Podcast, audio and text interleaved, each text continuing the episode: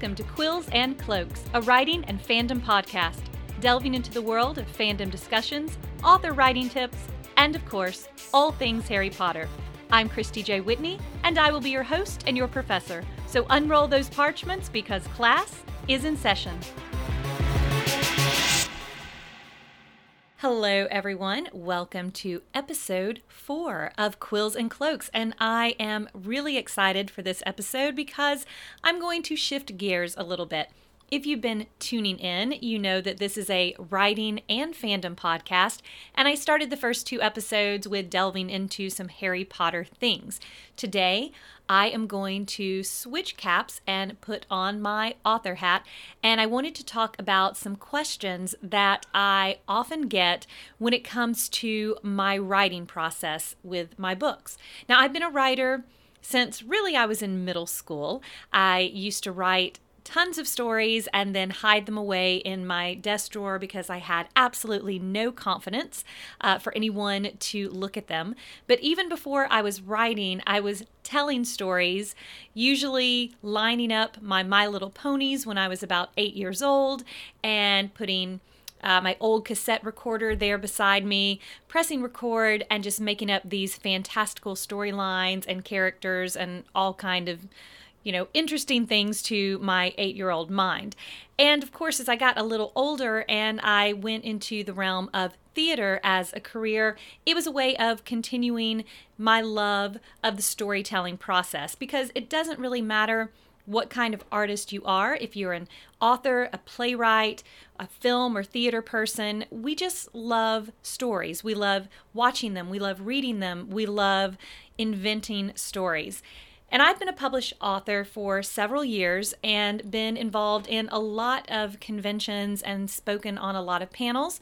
And before I was published, I used to attend uh, a lot of conventions and panels and sit there and eagerly want to know what is this author's creative process? How do they come up with these, these ideas? How do they get them on paper? So, for this episode today, I thought I would take my top five questions that I've gotten over the years about my writing process and answer them for you.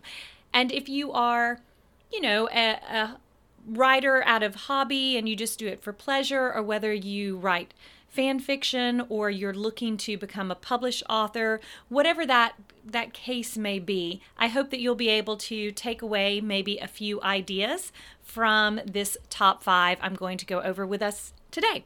So, without further ado, let's dive in to the questions. All right, so question number 1. Where do I get my story ideas? I really enjoy answering this question because there's not a solid answer to it, other than to say, I get ideas from everywhere.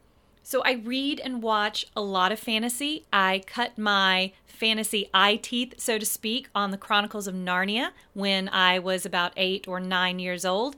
And that just opened the door to Tolkien and to just a variety of high fantasy worlds that I just grew up in through middle school and high school and beyond. I also love science fiction but fantasy has always sort of been my heart genre. So I watch a lot of fantasy, I read a lot of fantasy. Sometimes there will be certain characters that I absolutely fall in love with. Sometimes there are story arcs that spark my imagination, but ideas might come from just something that I've watched or read myself. Also, quotes that I come across. It could be a quote in a book or it be, could be a quote on a billboard that I saw driving by or even something that someone said, just a random statement that was made, perhaps in a conversation that I was involved in, or a lot of times something I maybe overheard at the grocery store, at the park, but just a spark of something, a quote or a phrase will give me some type of inspiration for a story. One thing I have learned, however, as I've gotten older, is I have to write those things down as they come to me. When I was younger, I was pretty good at sort of putting that in the back of my head and coming back to it later. I can't do that as well anymore, so I depend upon voice memos, notes on my phone, journals. I am a huge fan of journals, and I think most writers and artists are. There's something about having a journal in your hand that is just irreplaceable. Even though I do most of my work on the computer, it's the journaling that gets me to that point. And if you want to make a writer's day, buy them a new journal. And I've recently become acquainted with a new type of journal, and it's been fantastic called Rocketbook. If you've never heard of Rocketbook, they are reusable journals. And the cool thing about them is you can write on them, you can take a picture and it will scan it and basically send it to uh, your Google Documents or your email, wherever you need to go. And then you can erase the notebook and write in it fresh and new. And I've been very obsessed with my Rocketbook. So if that sounds like something interesting to you, uh, check it out. Their website, I believe, is just rocketbook.com. And they're fantastic journals. But yes, I have to write down my ideas and then I come back to them, sort of pool over them and skim over the ones that I like, and I go for there.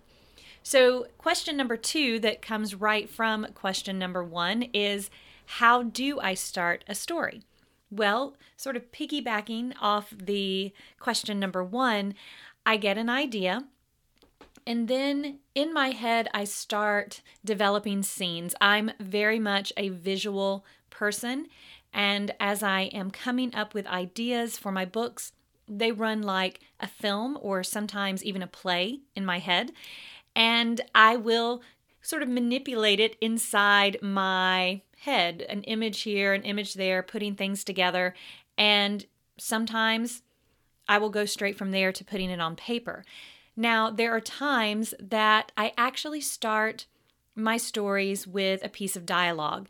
Maybe that's the theater person in me, you know, using scripts and, and getting used to it's it's the dialogue that moves the story. So I feel very comfortable writing dialogue between two people.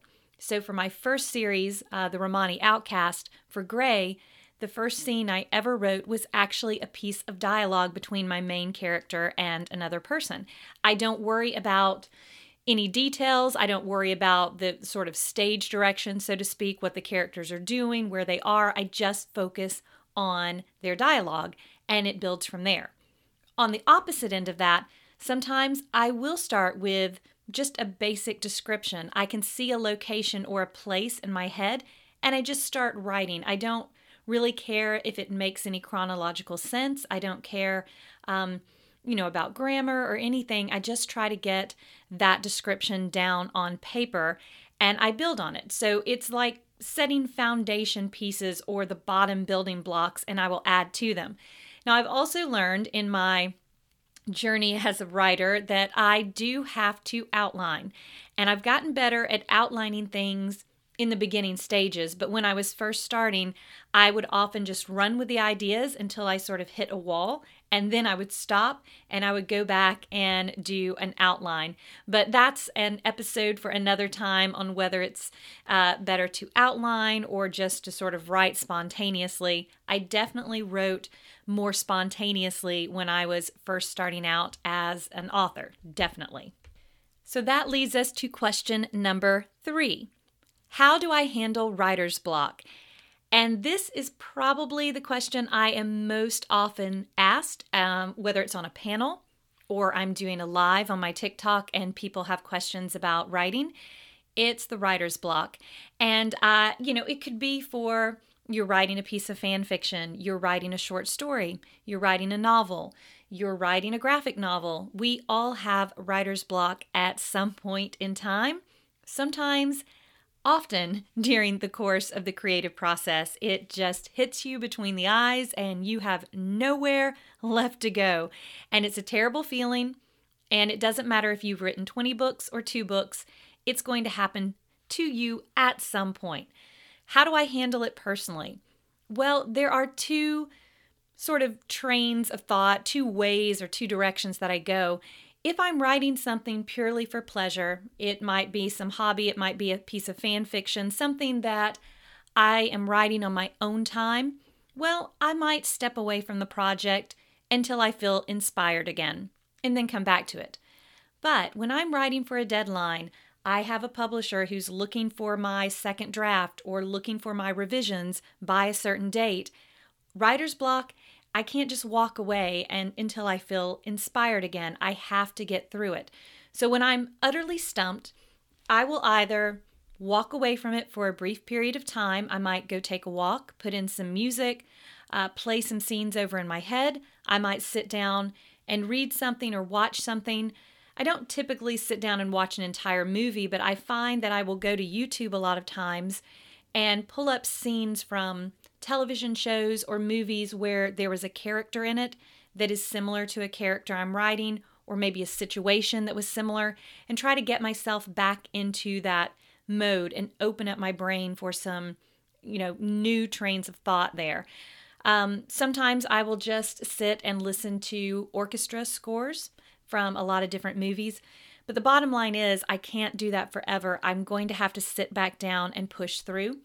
Oftentimes, that means I need to go to another place in my story and work on that. Or I need to go back to my outline and rewrite and really look at it again. But I find if I keep pushing forward in some direction, the floodgates will eventually open. But again, that's for me in writer's block. I think every writer has a different way of handling it, but definitely the pressure. And I'm saying definitely a lot here because I'm I feel very strongly about this when you have the pressure of a due date. So if you don't have a publisher, you know, over your head telling you it has to be done on a certain date, give yourself a due date. It's not a bad thing to have a due date. And that helps me with my writer's block. Leading to question number four What do I write first, my characters or my stories? And even though I've been asked this question many times, I think I answer it differently every time that I, I impose the question because it really depends on the project I'm working on.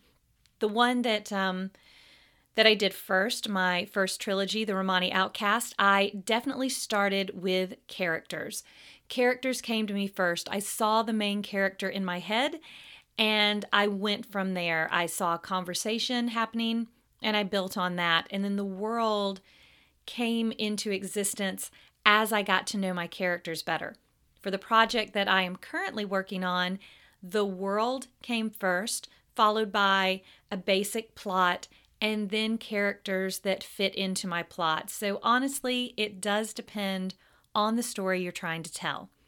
And that takes me to my final question of my top five, and that is how do I create good characters? And I always answer this by starting with what do you think makes a good character? Because we all have a lot of ideas, and sometimes people will use the word good to mean different things. Now, I'm not talking about a good character as in morally good versus morally evil, because some of the best characters that I've ever watched or read about were actually villains. And I have a sort of special place in my heart for a villain with a tortured soul, even possibly a villain with a redemptive type of arc to them. Also, really good characters don't have to be likable. If we go back to Harry Potter, because I always enjoy referencing Harry Potter, think of the character of Professor Umbridge. I would say, arguably, one of the most disliked characters universally in the Harry Potter universe, universally and universe, because she is just so vile. There is nothing about her that is remotely relatable or redeemable. But that just means she's a fantastic character because she invokes such a strong, passionate, negative response from so many readers. And I think that's what it's about. Whether you are making a character that you intend to be likable and relatable, or you're crafting a character that you want to be despised, if you have a character that invokes some type of emotional response in your reader, I think you've written a good character. Characters do, though, for the most part, I think when this question is posed to me, they're talking about a character that's that's relatable, such as a main character. So yes, you do need to make a relatable character. And how can that happen? Well, you have to give your character realistic motivations. Motivations are what drive us. We have to have a reason behind what we do. It makes these characters feel real. maybe perhaps do some dialogue and speak the dialogue out loud to make sure your character sounds true and sounds real and not contrived. Give your character flaws, weaknesses, or perhaps just even a certain quirk, something that is going to connect us to your character. I myself have never been a fan of the larger than life character that just has absolutely no flaws. There's there's no way that I can find some common ground with this character. So the weakness or the quirk could be something really large, as in a crippling fear of failure. It could be something kind of cute and funny, like Ron Weasley's fear of spiders. It could be a quirk like my main character Josephine has in the Romani Outcast. She has a habit of biting her nails. Um, a lot, which is something that uh, Sebastian notices about her. So they could be small things they can be large things. Flaws, there are so many, and there are lots of websites you can even go to that give you some, you know, really standard flaws that a character can have, but they need to be able to travel somewhere. They need to be able to go from point A to point B. And having flaws, weaknesses, quirks, um, things inside them that are not perfect are not only going to re- make those characters relatable, but also give them a a point, an end point to get to. And with that, those are the top five questions about my writing process that I most often get. Now, I know that there are always more questions about writing, and as an author, I love to answer questions. So if you have one, head on over to my YouTube channel, which is Christy J. Whitney, and feel free to leave your question or comment in the comment sections there underneath this podcast. And if you are interested in my book series or finding out more about what I write, then please, you are welcome and feel free to check out my website, ChristyJWhitney.com. I will definitely and that's my word for the day, I have come to realize. But I will be back for more writing episodes in the near future. So, based on questions that I get or comments that I get, we might have a whole lot of writing things to talk about. But next week's episode, just to give you a bit of a preview, I'm going to switch back over to my Harry Potter fandom. And I really want to talk about characters from a literary standpoint. I am an English teacher, I am a writer, and so I love to talk about characters. And Severus Snape, as many of you know that follow me on TikTok and other platforms, he is probably my favorite modern literary character. And I feel that he is a really a good representation of a modern Byronic hero. So if you don't know what a Byronic hero is, or if you are interested in hearing my thoughts on why Snape is such a fantastic literary character, then tune in next week because I am going to be gushing over uh, my favorite character in the Harry Potter series. And as I said last week, I also will be having some interviews with some very special people coming up soon. So I hope that you will stay tuned for that. Thank you for joining me today for Quills and Cloaks. Now, don't leave your cauldron simmering and gather up your wands because class is dismissed.